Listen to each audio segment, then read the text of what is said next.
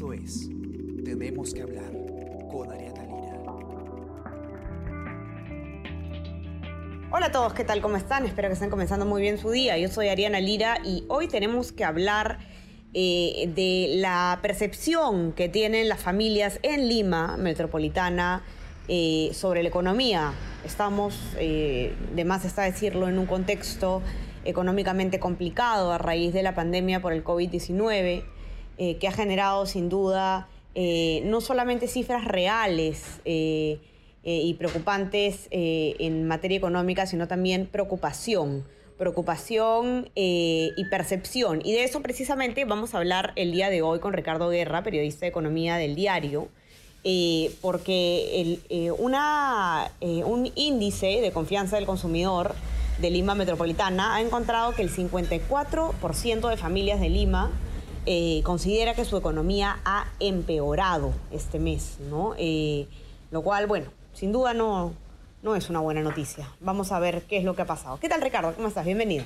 Hola Ariana, ¿cómo estás? Y buenos días a todas las personas que nos, eh, que nos están escuchando en este momento. Cuéntanos, Ricardo, ¿de qué se trata este índice? ¿Qué es lo que mide y qué es lo que ha encontrado? Sí, eh, correcto. Este, mensualmente Apoyo Consultoría junto a, junto a Ipsos elaboran el índice de confianza del consumidor de Lima Metropolitana, por, por sus siglas es el INDICA, y justamente el dato que señalabas del 54% de familias dice que su economía ha empeorado, este, surge a partir de, de una data general que nos dice el INDICA de, de en este sentido cómo está eh, el ánimo de las personas respecto a su capacidad de gasto. Este, el, el dato general es que eh, hay mucho pesimismo en la actualidad. eh, de hecho, en octubre el Indica se ubicó en 42 puntos, lo que significó una mejora respecto a los dos meses previos, en los cuales no se superaba, por ejemplo, los 40 puntos.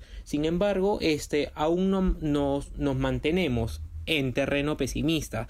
Eh, el reporte, por ejemplo, en esta línea lo que interpreta es que eh, el, el ritmo de recuperación del bolsillo de las familias está viniendo a, a una velocidad más lenta eh, respecto a, la recuperación, por ejemplo, de la producción nacional.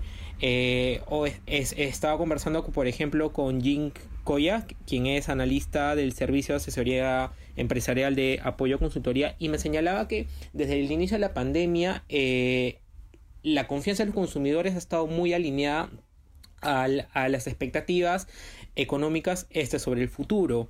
Eh, estas a su vez este, dependen bastante del factor político y como es sabido las últimas semanas los últimos meses no, no han sido este, de, de mucha estabilidad es este que digamos por lo menos en este sentido por ejemplo eh, a la conclusión que él llega es que eh, el resultado de este mes habría eh, habría sido, o en este caso, habría respondido más a un factor de la reapertura económica, este, recordando que a inicios de octubre se inició la fase 4 y también a un factor sanitario, ¿no? Que, por ejemplo, este, hoy a diferencia de marzo cuando, cuando se detectó el primer caso de COVID en el país, este, hoy tenemos una capacidad de respuesta sanitaria este, superior a la que teníamos esto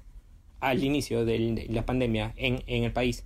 Ajá. Ahora, eh, la pregunta es también eh, por qué, eh, que es lo interesante, ¿no? ¿Por qué la situación económica eh, es percibida eh, de manera distinta eh, en Lima? De hecho, de manera, si es que he entendido bien, ¿no? Eh, eh, de manera más pesimista en Lima que en el resto del país. Ujú.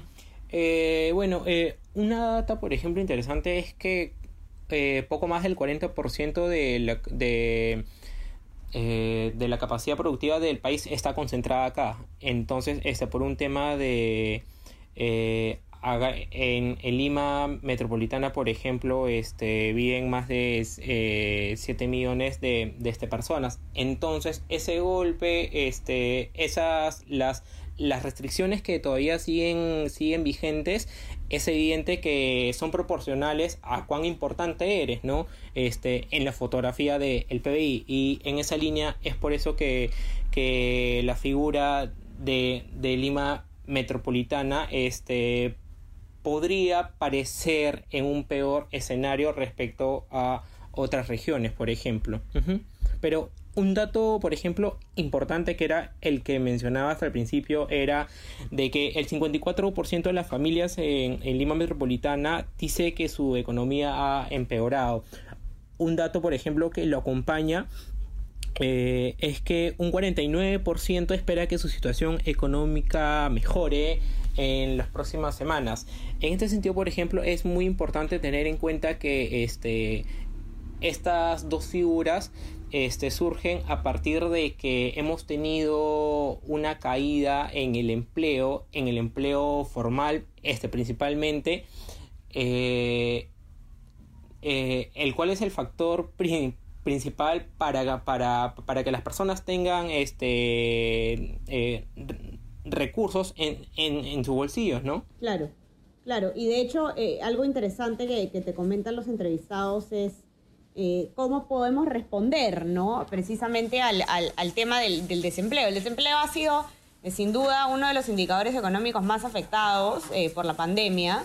Y, desde el gobierno se pueden impulsar medidas como incentivos, por ejemplo, para la contratación. De hecho, otro de tus entrevistados hace una alusión a, quizás una mayor flexibilidad laboral, incluso para poder permitir que haya más trabajo formal, ¿no? Sí, es, este, por ejemplo, eh, el, último fin de semana eh, se dieron dos medidas, se, bueno, se promulgaron dos medidas de corte laboral, este, la de la de la prórroga del, del, trabajo remoto hasta julio del 2021 y la del subsidio a las planillas. Es un subsidio que va entre el 35 y el 55% sobre el sueldo de quienes no ganen más de 2.400. Esta última medida es es, este, es más concreta, es más eh, destinada a, en este caso, a recuperar el terreno perdido en el mercado laboral en los últimos meses producto de la pandemia. Y en esta línea, por ejemplo, este Germán Lora, quien es socio de Dama Legal, me comentaba que el Estado no solo debe limitarse en este caso a estar generando incentivos, lo cual es positivo, lo cual se saluda, pero también tiene que llevarse a la práctica porque este eh, ¿cuál, cuál sería la situación a la que nos estamos enfrentando si estamos generando incentivos para que las empresas contraten, pero las empresas no encuentran un motivo por el cual contratar. Entonces, este eh, eh, sería una norma interesante, una norma hasta bonita, pero que solo queda como que publicada en el peruano, este, por decirlo de algún modo. Claro, como ocurre, como ocurre con mucha de, de nuestra normatividad. Ahora, otra cosa importante también que se señala en tu nota, que, que, no podemos dejar de tomar en cuenta, es el hecho de que toda esta situación económica se da, eh, digamos, este pesimismo, se da en la mitad de una turbulencia política bastante, bastante agitada, ¿no? Y esto definitivamente siempre tiene un impacto pues en, el, en, el, en, los ánimos, digamos, de la percepción que se puede tener sobre la economía. No saber qué va a pasar, si vamos a tener presidente eh, en una semana o no, si vamos a, a, tener un gobierno de transición, qué va a pasar, se viene un proceso electoral, etcétera, ¿no? Sí, este, todos estos este, factores que estaba señalando son evidentemente este, tomados muy en cuenta por los inversionistas, que en este caso vienen a, este, valga la, la, redundancia, a invertir su dinero en el país y es a partir de este factor el que se generan las diferentes expectativas este, sobre la economía, este, sobre la contratación laboral y otras demás. Así es, así es. Entonces, eh, nada, vamos a tener que estar eh, atentos a, cuáles son las respuestas, sobre todo del, del gobierno eh, en, en, cuanto a este eh, comprensible pesimismo, en cuanto a las cifras reales también, eh, y tener cuidado, Ricardo, o el ojo abierto sobre qué está haciendo también el Congreso al respecto, ¿no? Ya sabemos que el Congreso y el gobierno han chocado eh, bastante seguido en materia económica, en materia laboral, y lo ideal ahora es no optar por medidas que puedan sonar muy bien desde el punto de vista popular, pero que puedan carecer de, de, respaldo técnico, ¿no? Es un momento en el que se tiene que, que tratar con bisturí la economía. Correcto, sí, sí este, concuerdo al 100% con lo que menciona. Así es, así que los que nos están escuchando, eh, bueno, entren a leer la nota de Ricardo a nuestra web, elcomercio.p, también por supuesto eh, la pueden encontrar en nuestra versión impresa. Eh, no se olviden de revisar el resto de notas que tiene la sección de Economía y Negocios para que puedan estar al tanto de todo lo que está ocurriendo desde el punto de vista económico en el país. También tenemos todas las noticias sobre el coronavirus en el Perú y el mundo. Tenemos el panorama electoral bastante actualizado también. ¿Quiénes son los precandidatos? Ya se vienen las elecciones internas a fines de este mes. Eh, se va conociendo cada vez más quiénes van a participar en estos comicios, qué está pasando con el caso del presidente Martín Vizcarra, todo esto y más en nuestra web. Eh, no se olviden también de eh, suscribirse a nuestras plataformas. Estamos en Spotify, Spreaker, Apple Podcast y SoundCloud. Y no se olviden de que si quieren recibir lo mejor de nuestro contenido a lo largo del día, pueden suscribirse también a nuestro WhatsApp, El Comercio Te Informa. Y bueno, eso ha sido todo por hoy. Espero que tengan un excelente día. Y tú también, Ricardo, te mando un abrazo. Mil gracias por estar por aquí. Igualmente, Ariana, y también este, que tengan un excelente día todas las personas que nos están escuchando. Cuídense todos. Buen día. Chao, chao. Esto fue Tenemos que hablar Esto fue El Comercio Podcast.